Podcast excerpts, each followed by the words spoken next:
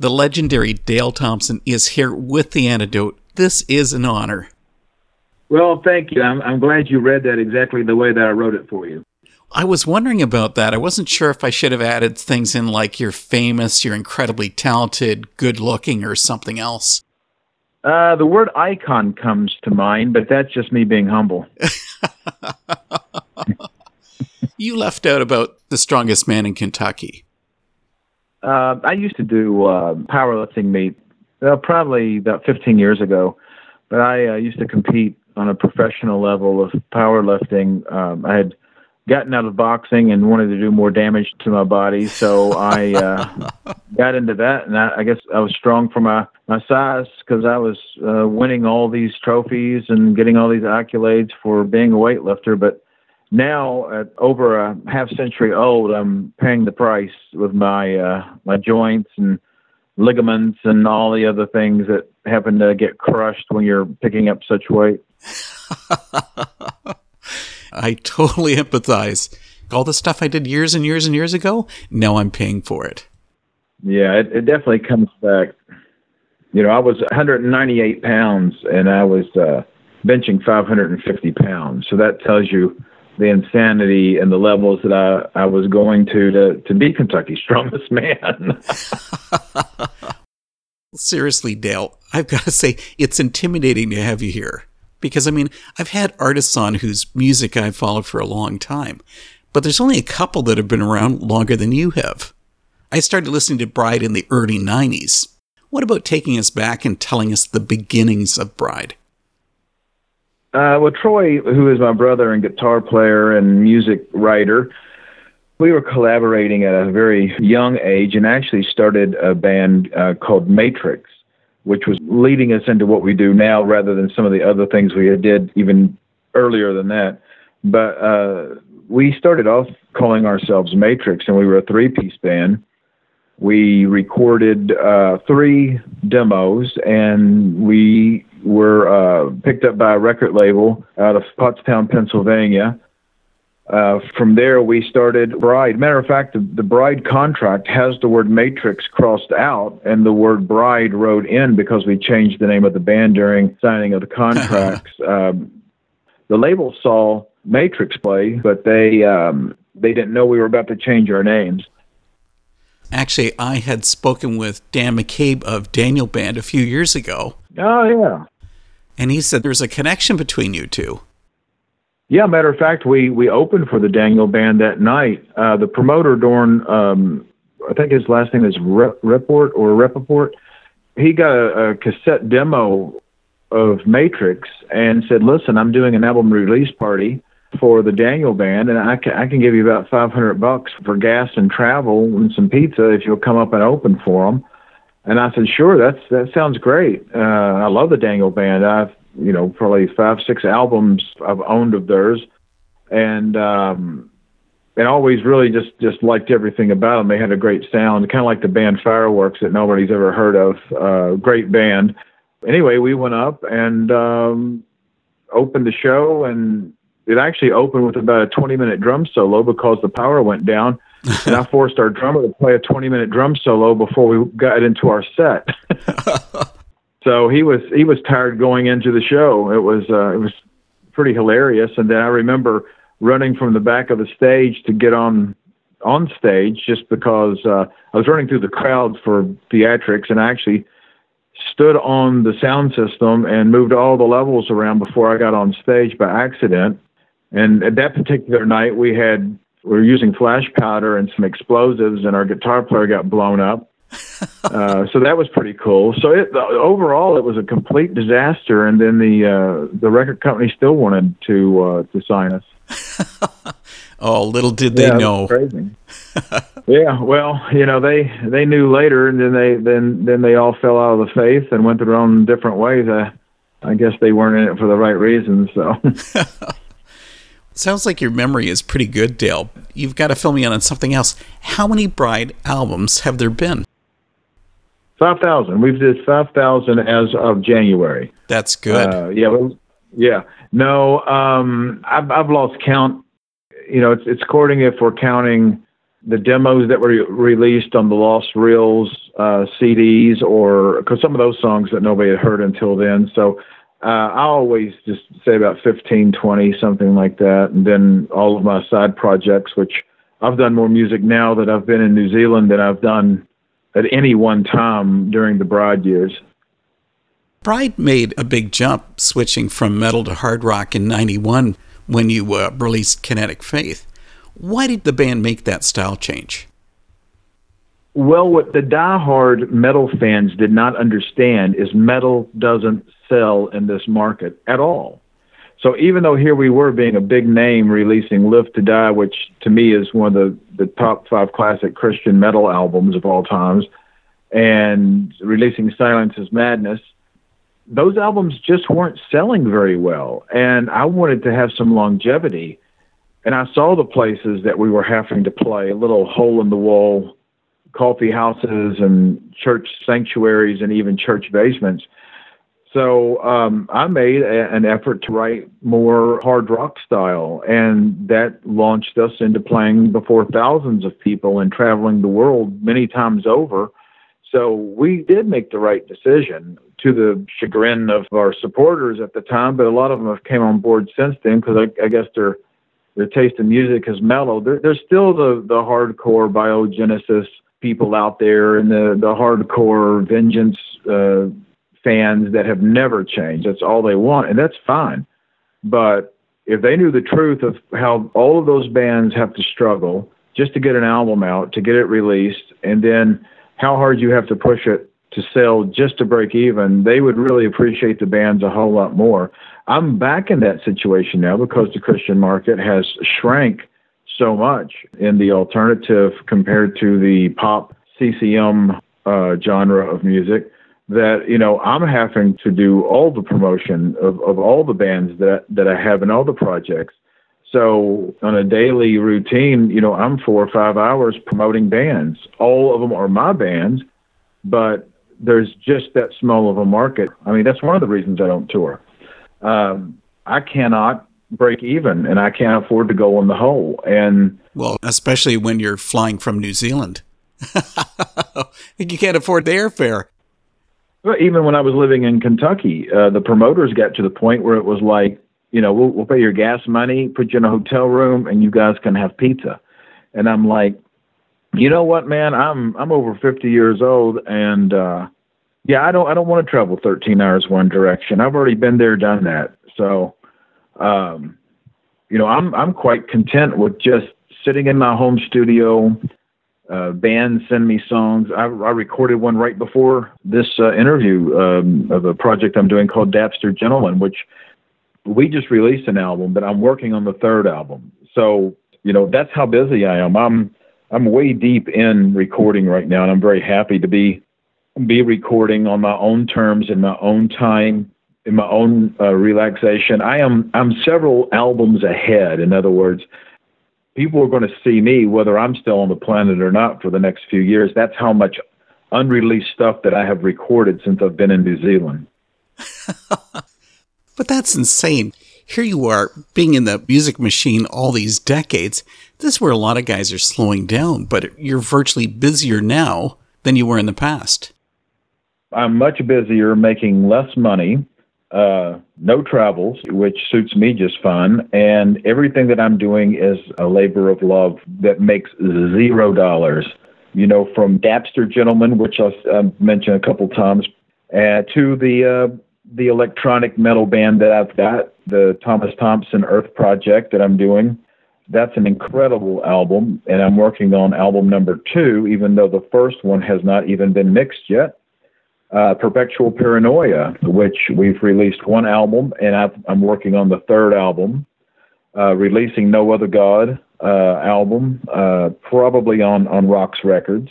So yeah, I mean it's just it's just a lot of stuff. Oh, and I, and I just finished the third uh, The World Will Burn album. We'll probably just end with the three uh, CDs on that, but I'm open for people to collaborate with. You know, I've had a few people send me stuff, but if I don't think that I can add to it or be instrumental in, in helping people, you know, with their music, then then I'll decline. But one of the bands that I'm working with, and I won't mention which one, they they had given up. They're like, just uh, we can't do anything. I've got this this album recorded, and uh, nobody's interested in it. And so I wrote them, and I said, listen, let me let me do the vocals, let me write the lyrics, let me write my melodies, and they did. And you know, it's some of the coolest stuff I've ever done. So I'm really happy with it. Wow, was that ever cool? Well, listen, how about if I switch back to what we were talking about a few minutes ago about kinetic faith? That included a song, Everybody Knows My Name. You know, even though it was, yeah. wasn't happy or positive, it really made an impact with the public. So, how come? Um, I'm not for sure, other than, you know, it did have a Guns N' Roses flair.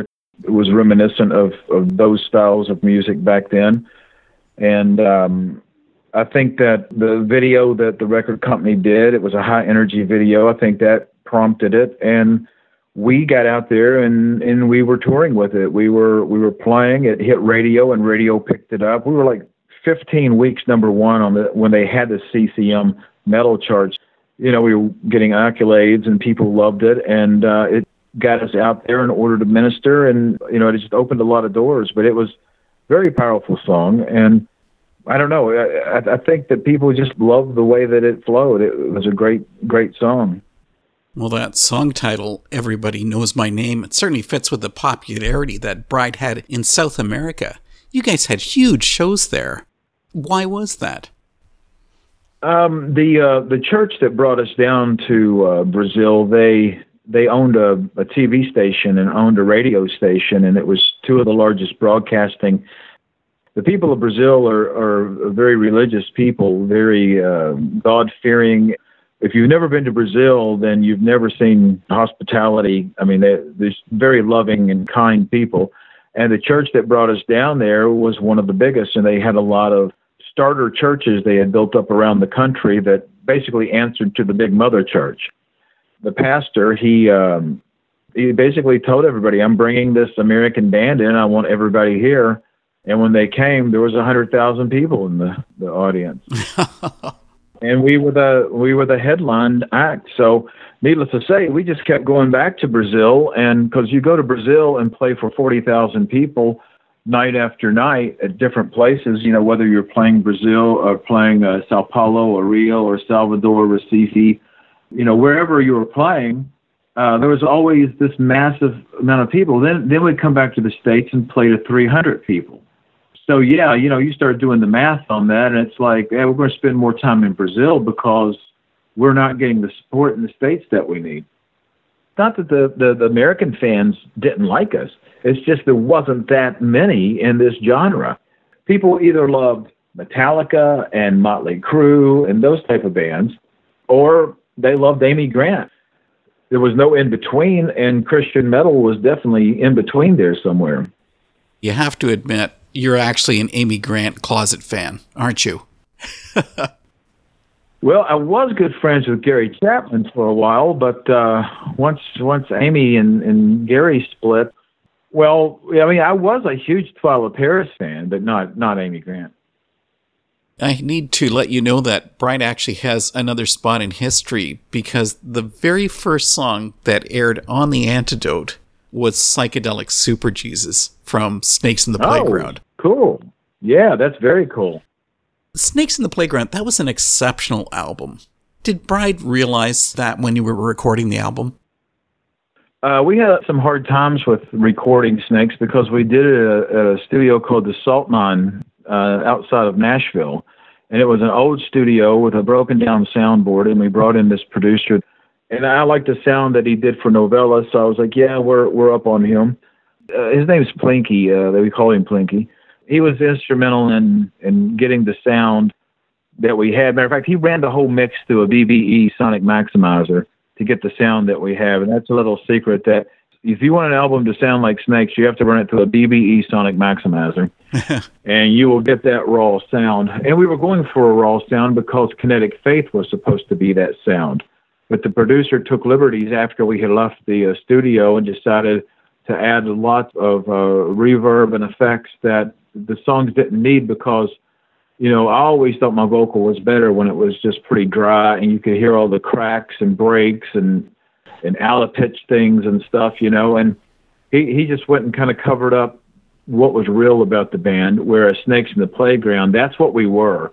You know, when people went and seen us live, you know, they they were getting that sort of sound.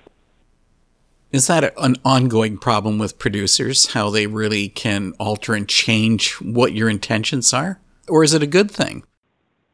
Well, one of the things the producer likes to do is come in and change a song so he can put his name on song credits and get a point so he can make some money. Uh, once I found out that's what some producers were trying to do to us, I refused to change anything, even if it was bad. I would just keep it. So now I don't use any producers at all. I just self produce everything myself. So, you know, I am the dictator of my own music and I'm, I'm quite content and I get along with myself real well. So I'm always in agreement. That's why I'm so busy. You know, back to that song title, Psychedelic Super Jesus. I know quite a few Christians who are offended by that. I'm not so sure that they took the time to actually understand the song. Yeah, to be honest, I'm quite offended by a lot of Christians, so I guess we're on the same page there.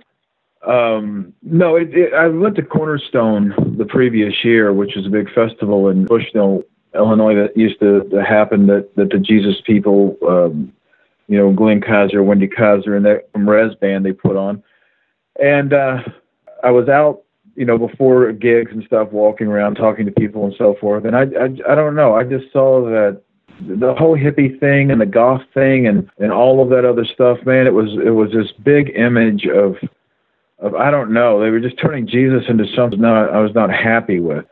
They had allowed a gothic store to be there that was selling all sorts of questionable things from the store. It just didn't strike me right. So I wrote that song. You know, basically toward that group of people to say, hey, you know, this, I don't know, you might have taken him down off the cross, but you put flowers in his hair or you put him in leather and uh, you're parading Jesus around like your pet. You don't see him as Jesus Christ, the Savior of the world, you know? Uh, and it was just disheartening. You know, I saw all sorts of stuff. I won't go into detail, but it, it, it was very disappointing. And I never wanted to go back to that festival after I seen that. That's really unfortunate. Course, I do realize that Christians come from different lifestyles, different life experiences. Has your life experience always been reflected through your music? Uh, always. If somebody wants to know what's in my head, all they have to do is listen to my songs. You know, that's my life made into music. If, if I take a, up a cause, whether it's a political one, a religious one, social one, whatever, you know, if I'm calling for some sort of moral justice or whatever, it's because it's something that's been on my mind, something I've been pondering, something I have a great conviction about. So I want to get it out outside of me and, and share it with other people that might might either be enlightened or other people you know, I don't need people's validation, but it's nice to know that that you're not always alone in your thoughts and beliefs and your convictions. Well, then it makes me curious to know how much has your faith and your convictions changed over the years? Uh, my faith and convictions are the same, but my beliefs have changed quite a bit over the years um, because I was born and raised in Kentucky, you know, where Baptist rule. I grew up as a Methodist, then uh, turned Pentecostal, then turned uh, Assemblies of God, then turned non denominational, then turned Church of God. And through all that, through Wednesday night Bible studies, church three or four times on a Sunday, uh, all these fellowship groups and stuff, um, I had become something that uh, I thought I was supposed to have become, and I was believing what people were saying because it was the doctrine of that particular church affiliation. But when I really sat down and studied the Word of God for what it says, I came up with some different conclusions on a lot of different things and my faith remains positive. It remains strong. You know, my belief in Jesus has not changed. You know, like I said, Savior of the world. Nobody can come to Him unless the Holy Spirit draws them. You know, God sent Jesus. You know, the the whole thing. You know, I mean, I don't mean to minimize it, but I'm just saying that there's people today that they believe everything that the preacher says because he's been to the seminary or he has you know, read the latest book and he can prepare the greatest sermons with all the projectors and all the words up on the wall and he knows what he's going to say before he says it. And you know i just cannot be associated with uh, that type of religion. That religion to me uh, let me down. I felt a lot of it was forced a lot of it was falsified. And once i had gone through some of the changes that i went through spiritually as an adult I just found myself wanting more true fellowship you know, uh, people say, well, you know, don't forsake the assembling of yourself together. And I'm like, well, I'm not. Just because I don't have a home church does not mean that I do not associate with Christians, mm-hmm. you know, and have fellowship with Christians. I guess you could say that, that a lot of times I feel like I'm on the outside looking in, but, you know, I am still as hardcore about getting people to recognize who Jesus is as I ever was. Does that bother you, feeling as if you're on the outside? It did in the beginning because, you know, I've always told people what I know, I know, and you can't change me. But what I don't know, I'm open for discussion. And some of the things that I say that I know, that I do know, you know, those things I, I can't be moved on because those are things that God has showed me, not man, not a sermon, not because I was raised a Baptist or Methodist or whatever. You know, um, the things that I have learned in my spiritual walk came to me long after I was born again, long after I was baptized, long after I was filled with the Holy Spirit. And those things came from God because I um, I wasn't looking to change my mind on the way that I felt about anything because I was being prepped by the Church of God to take over a huge church, and I was going to be the senior pastor of this church. That God stopped me in my tracks and He said, "That's not where I want you." So I uh, surrendered to God and basically it just boiled down to him putting me through the fire and through some testing for about four years and i came out on the other side a completely different person. But not in a bad way. No no definitely not. No in in a way that yeah i'll probably sing about some things that it's going to strike people as funny but you know i can definitely assure you that i'm not writing anything that does not point to the cross uh, you know my prayer every day is Lord, use me as an instrument and a vessel of your peace. Lord, send me. That's the prayer that I pray. And he has. You know, I can't complain about all this music I'm doing because I ask for it. so and they haven't thrown you out of New Zealand yet. You can't be that heretical. Well, on the contrary, there this is a this is an odd society here. This is more of a socialist government uh, a lot of people here do not have any faith. A lot of people are agnostic here. There is a strong church presence, but it's small. Um, I've had three different jobs since I've been here, and I've met one Christian in all three of those jobs. So it shows you, you know, the difference, you know, pretty outnumbered yeah, I overheard a coworker talking to uh, another coworker, and he said, "Yeah," I said, "My daughter, she she's got this friend, and her friend's a Christian, and well, I guess that's all right, but I don't want her doing that God thing." And I just, yeah, I didn't say anything. I just stood dumbfounded, and I'm thinking, well, maybe you want her to do drugs and alcohol and end up dead somewhere. I mean, people down here have the wrong uh, opinion, and they see God completely incorrectly. Well, listen, I want to switch back to the music now. Earlier yeah. on, we talked about the Snakes in the Playground album. This summer, Bride released the follow up to that album with Snake Eyes. I mean, what was this? Was the decades of begging by your fans? It finally came to fruition, and you put the album out. Well, we always thought that we were kind of doing a follow up to Snakes. I thought Scarecrow Messiah was a great follow up to Snakes, and I even thought that Zarbama was a great follow up to Snakes, but it wasn't until we put the word snake on an album that it seemed to satisfy people. so we we put the word snake on the uh, the album cover, and uh, hey, they think it's snakes too. So more power to them. It's a great album, but you know, this is it was closer to Snakes 2 than the last album that we we recorded. There's a certain politician who I won't name who's famous for talking about fake news. Now, Bride mm. put a spin on that with the song Fake News on Snake Eyes. Do you care to explain? Uh, yeah, because I just I saw all the fake news myself. You know, I'd go look up something, and then you know you'd want to share it with people. Then you found out it was fake. So I was like, wow, you know, I mean, what's real and what's not real. I was hoping that the Trump campaign would take my song and use it. Maybe they haven't heard it yet, but it'd be great if he come out with that song right before he talked to the press. I would be really stoked about that. That'd be cool. you just see him coming out, you know, smiling and waving, and hear me in the background singing. That would be awesome. well, I guess that unnamed politician doesn't have any effect on you anymore because we moved to the other side of the world. What was the attraction of going to New Zealand? A blonde. oh, there we go. Oh, it's the love interest.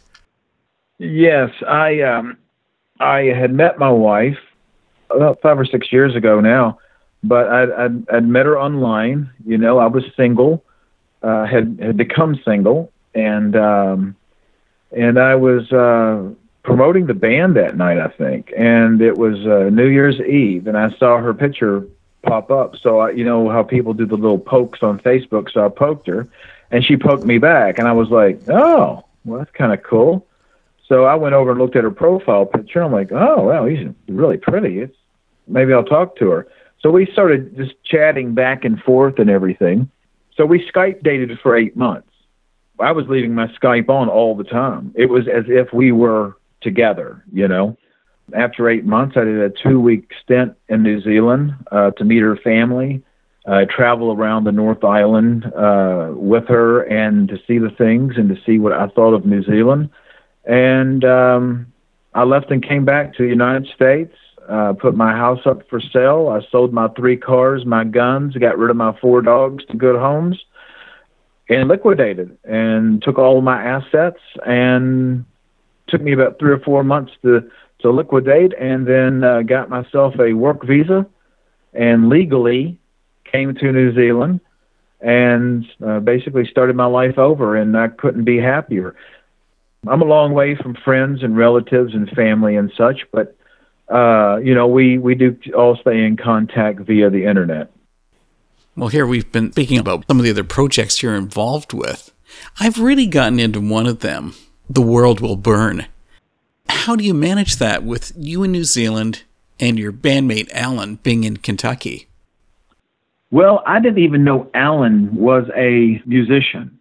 All I knew him as is a guy that that ran the soundboard for Bride for um, Incorruptible when we were doing our rehearsals, and he allowed us to rehearse uh, in at his house some, and I think we rehearsed some at the bass player's house, Brad.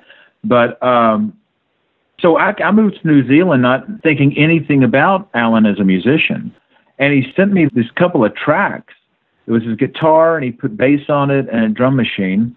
It was really good. I was like, "Is this really you, Alan?" I said, "That's good stuff." I said, "Let me let me see if I can you know put some words to it." And that's how it started. I had no idea Alan was the, and I had known him for years and did not know that he was a musician. I thought he was a sound guy. weirdest thing, but I mean, it works because what happens is, is whether it's Alan uh, or Miles from Dapster Gentleman or Garrett from the Thomas Thompson Earth Project or Diego from Perpetual Paranoia or whoever, even Troy this time, they send me the music, and I'll tell you the honest truth what I do. I listen to the song one time, and I've got a folder here that's got stacks of lyrics. I'll grab a couple lyrics, hum a little bit, and I don't rehearse these songs. I used to rehearse all the songs with Bride 50 times before we, we recorded them. What you're hearing on all of those albums that I've just done is my first impressions of the song. And I hear it in my head and I sing it and then I double it and then I triple it and I add all the weird voices and all the things in the background that you might think are keyboards as me and I send it away and I'm like next. So by the time I get a song like I got this one this morning, in two hours it was finished with um, 12 vocal tracks, and I've sent it on to uh, the Dapster Gentleman uh, project. So that song's done. I did it in two hours. Dale, you're a machine. Yeah. Stuff just comes to me like that. If I don't get a song to do on a day, I'm disappointed because it's very fulfilling for me. So I'm constantly writing. I'm writing in my car. I'm writing while I'm, I'm watching television. I'm writing in the bathroom. You know, uh, I wake up in the middle of the night and write. And uh, I write, I write, I write, I write. And, you know, this particular song that I just done, it's, it's called Standing on the Bridge, for instance. Mm-hmm. And it's all scribbled up. I wrote it in one time, and I didn't change one word of it to go into a song that I had never heard before and it just fit. Every word of it went in. You know, I, I don't know. I mean, it's definitely God uh, working through me because I don't have that sort of ability. I'm, you know, I'm a bluegrass boy from Kentucky, so you know, that's not normal. Well, I don't hear any bluegrass coming through on "The World Will Burn." You cover so many styles of hard music. I even hear a goth flavor coming through on the song "Brand New Song."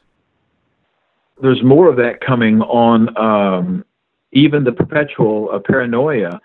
Um, I was trying really hard to get Randy Rose to sing on it, but I couldn't couldn't work it out. Jimmy Brown, he wanted to do it, couldn't do it. Ray from Deny the Fallen, he wanted to sing on it.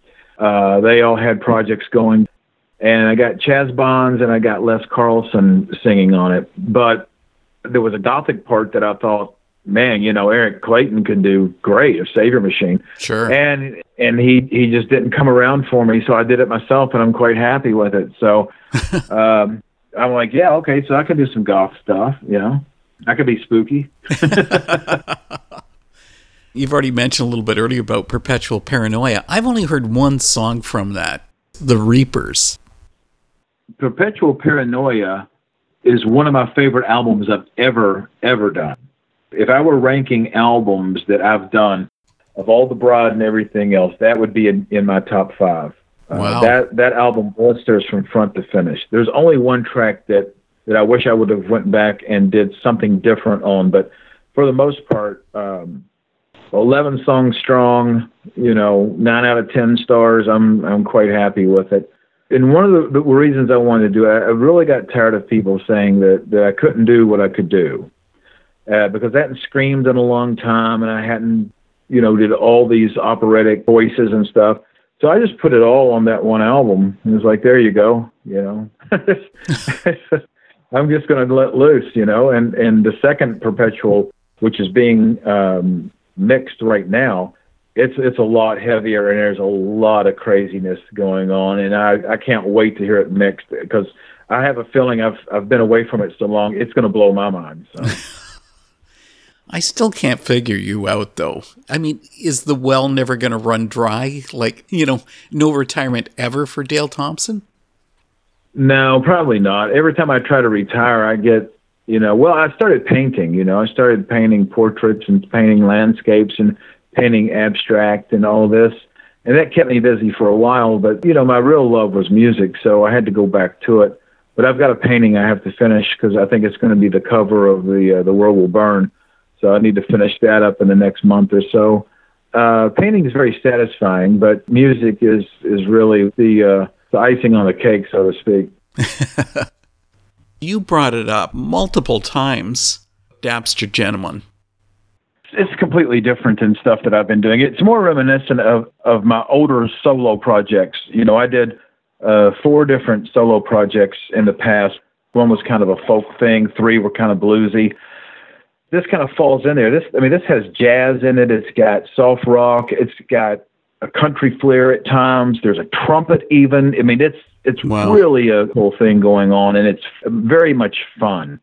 I did a really good job with the lyrics. They're very well thought out. These four albums that I'm recording for Dapster Gentleman were instrumental albums that have already been released. So he has sent me his instrumental albums for me to put lyrics to and melodies. So this is a very difficult thing to do because there's no verses and choruses. You just sing. so it's it's not set up like a normal song. You know, Bride used to be verse chorus, verse chorus, bridge, solo, maybe half a chorus or go straight into a down verse, two choruses out. You know, guitar solo somewhere in there. You know, but uh, this here, you don't have any idea what's coming next. now, I often ask artists to fill the slot for the last song of the night. Can I make you pick a single song from one of your music projects and you tell us why you chose that? Oh, let me think. Um, one of the one of the most fun songs that I have ever recorded or did live was "Hired Gun." When that song kicks in, and and uh, I know live, I did this massive Chris Cornell meets uh, I don't know uh, Ronnie James Dio meets Bruce Dickinson meets Ian Gillan scream in it. Uh, that song gave me cold chills when I played it. You know, I would sing it. So that that song means a lot because it's you know I hope you and Jesus have it all worked out, and that's always my question to people. You know, um, I had a bass player once, and his question was always, "Is that what you want to be doing when Jesus comes back?" But mine is, "I hope you and Jesus have it all worked out." And yeah, that's the tune for me. the antidote has been speaking with Dale Thompson. Dale, thanks so much for coming, man. This has been great. Yeah, yeah. Thank you so much. Now I've got to I've got to get out of here and stack some firewood. you got your work to do. yeah.